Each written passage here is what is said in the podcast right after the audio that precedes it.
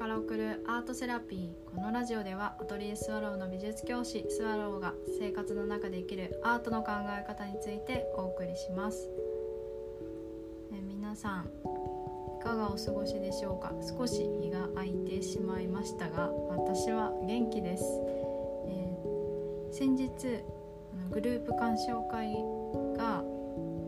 全4回とも終了しまして最後はゴッホをテーマに鑑賞会をしました。あのいつも同じメンバーの方であの進めていった鑑賞会だったんですけれども皆さんの鑑賞1回目の時と比べてあの4回目になった時に変化がすごく私は感じられて嬉しかったんですよね。1回目は絵をこう見てどこから話をしていいかなって皆さん思われながらも鑑賞をして話してくださったんですけど4回目ともなるとだいぶこう絵の中に自分から入り入っていって自分の視点でも言葉をこう発することもできるし絵に描かれたものの視点となってイメージを膨らませることもできていらっしゃったのでおおって思ったんですよ。あの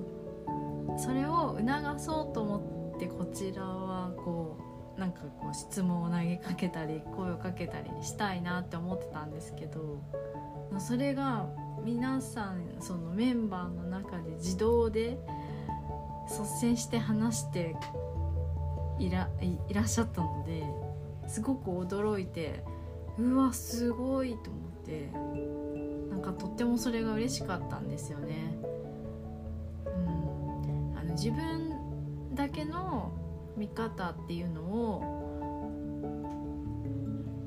周りを気にせずに私はこう思うっていう風に言うのってすごく大事だと思っていて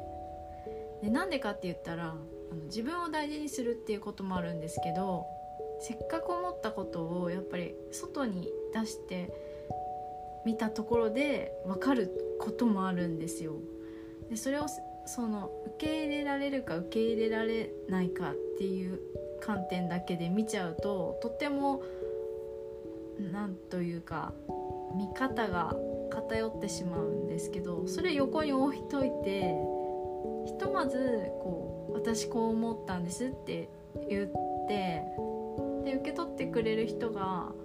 どういう色合いを出すかっていうのは本当偶然だとも思いますしその人のその時の気分で感じ方も違うから言ってみてその空気が決まるって絶対あると思うんですよね私は。だからすごくそういう、うん、空気感っていうのを大事にしたくて。で今回はあの最後に皆さんが自分からお話をしてくださったので嬉しかったですっていうことをあの今日はシェアしたいなと思ってお話ししました。で鑑賞会は終わったんですけれども、うん、また来年にはアートセラピーを募集しようかなとはい思いました。またその時はの公式 LINE から情報をお伝えしたいと思います。最後まで聞いてくださってありがとうございました。それではまた。